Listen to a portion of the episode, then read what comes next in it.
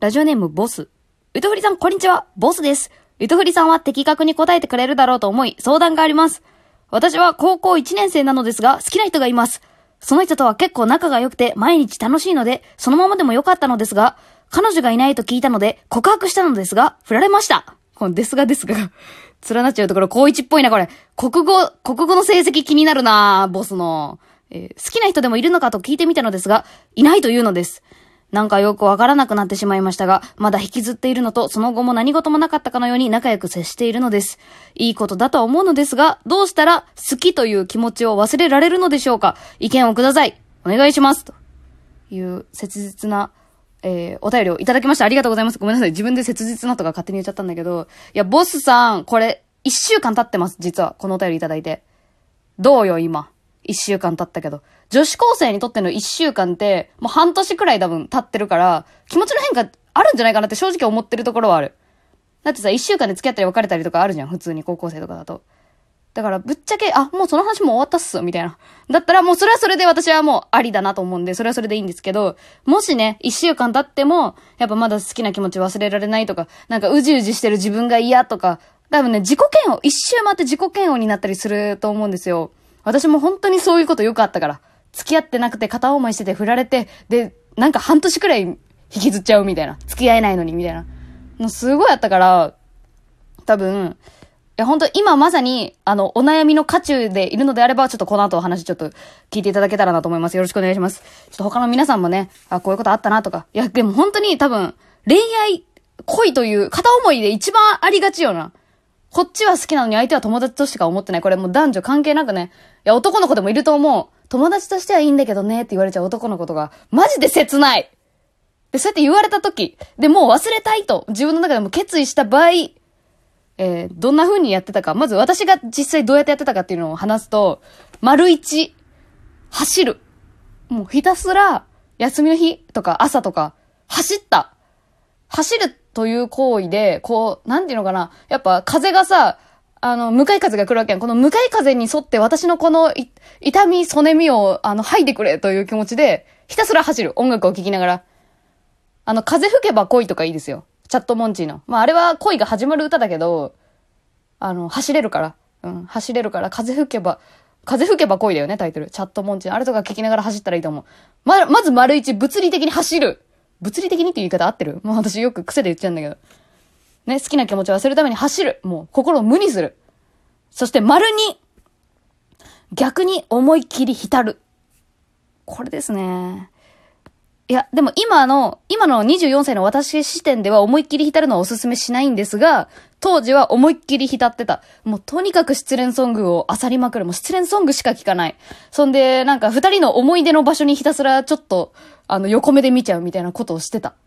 ああ、二人であの時行ったな、みたいな。あの時はまだ告白しなくてまだ幸せだったな、みたいなことを、悲劇のヒロインブル。あの、エイチワイ のなおとかおすすめですね。なんで私に優しくするのっていう曲ですね。可能性がないくせに、みたいな。あれ、ソングフォーだったかなあ、でも、なおですね。エヌエーオー でなお、エイチワイ のなおとかおすすめですね。浸る、浸るにはね。っていう、この二つをやってました。私は実際にはね。で、効果があったかって言われると、走るは効果あったと思う。で、思いっきり浸るに関しては、あの、周りの友達にも迷惑をかけるので、ほどほどにした方がいいと思います。本当に心配される。な心配されて焼肉をおごってもらったことあるんで、逆にそれはありだったのかもしれないんだけども、ありがとう、あの時の友達。で、にじゅうよんさい視点の私が、あの、思うことはですね、あの、やっぱ期待を、期待してるんですよ、やっぱり。引きずってる時って。なんかワンチャン何か転がって、やっぱ私のこと好きになるんじゃないかなって、れいてんいち ミリ思ってるんですよ。で、思ってしまうことは仕方がないんだけども、本当に忘れたいと思うんだったら、その期待してしまっている自分を自覚するということをした方がいいかもしれない。すっごい難しいけどね、本当に。私絶対できてない、女子高生の頃だったら。でも今思うのは絶対に今期待してる。ね。だって今仲良くしてるんでしょ言うたら。だからあれでしょなんか体育の授業とかでさ、なんかさ、あの男子と女子別れたり、あ、別れたりしてない男子と女子で別れてさ、なんか違う競技やったりするやん。その時さ、あの女子集団のところ、片隅からさ、男子集団の方を見てさ、好きな人の背中がさ、一瞬で見つけられるとかさ、そういう機能発達するよな。眼球って。好きな人の背中がすぐわかる瞬時に。あ、あの体操服の汚れ具合好きな人だ、みたいなさ。もうね、意識しちゃってんだ、多分好きな人のことを。何の話してんやったっけまあもう好きな人がね、視界に入ってしまううちは、やっぱりいちミリ期待してしまってる。目があったら嬉しいとか思ってしまってる自分がいるっていう、自覚をしましょう、一度。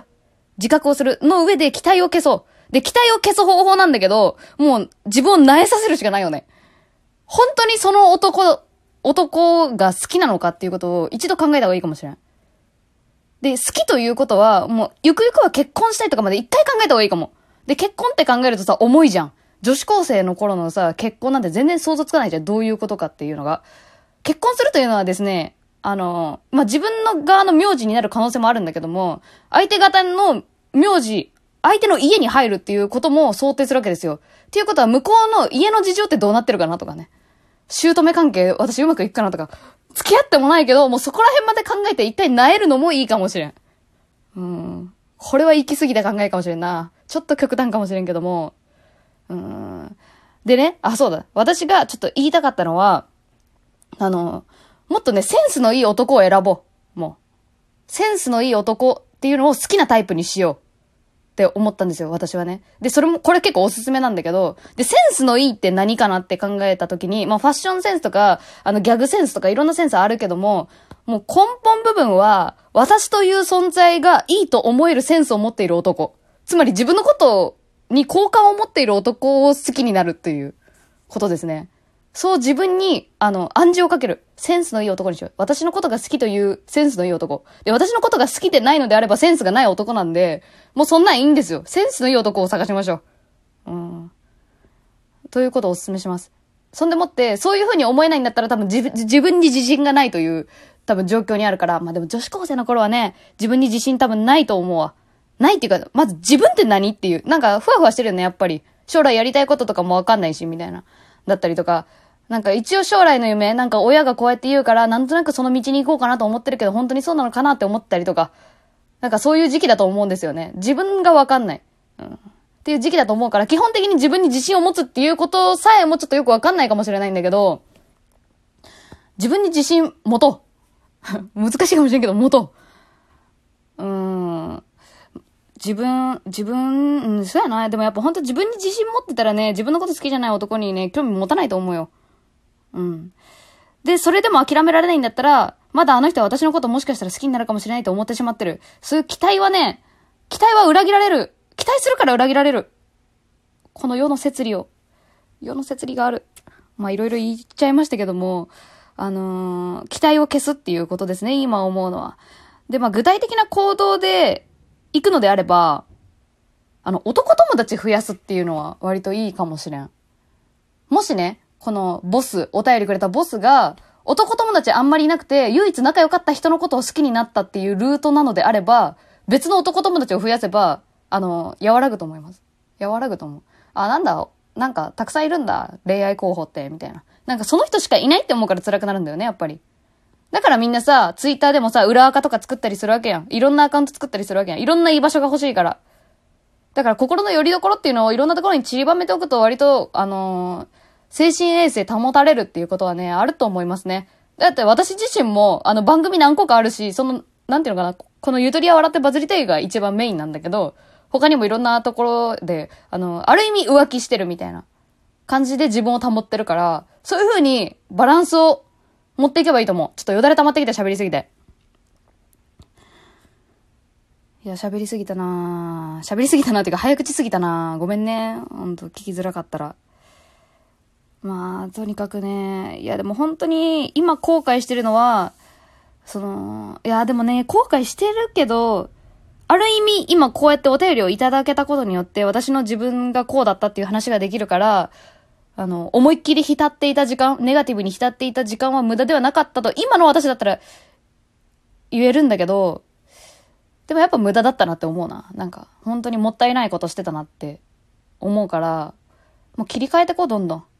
全然いいよ、もう本当にいろんな経験してさ、でさ、なんか、どうせ付き合うならさ、やっぱ振られた経験のある男の人、というか相手の方がいいと思うんだよね、私は。だからめちゃめちゃ辛いじゃん、本当に。あのー、なんだろうな、振られた時ってさ、結局なんか人の気持ちって変えることができないんだっていうことが分かったりとか、まあ付き合ってからも分かるけどね、やっぱ違う人間同士なんだなって思うことなんてたくさんあるしさ、結局なんか自分の手で相手のことを変えるっていうことってできないんですよね。メンタリスト大吾でもできないと思うよ、本当に。本当の人の根底部分ってもうその人が持ってるものだから、変えられたと思ってもその人のなんか表層部分というかね、うん、だけだと思うんですよ。もう何言ってるか喋って、もう分かんなくなってきちゃった。何喋ってるか分からなくなってきたな。まあ、一旦ね。一旦、一旦どうする？一旦走るか。うん。一旦走ってみて、で、絶対振られたこと後悔させてやるからなって思って、もうめちゃめちゃ素敵な女性になったらいいさ、本当に。あ、でも本当にこういう経験できることが、まず、あの、一枚上手やから。あの、そんじょそこらの、一回も振られたことない美人よりも、一回振られたことのある凡人の方が絶対強いから。経験値的に。もう経験値、経験値だけだけどね。もうわかんない。ごめん。美人は美人で辛いこと絶対あるから、ごめん。ごめんな。ごめん。みんな辛い。みんな辛いし。みんな辛いみんな辛い。これでまとめようとしちゃった。ボスさん。多分ね、好きな人できるから。恋は上書き保存だから。割と。上書き保存なんで。いろんなところに目を向けてみてください。こんなんでいかがでしょうか。お便りありがとうございました。遅くなってすみませんでした。それでは、また。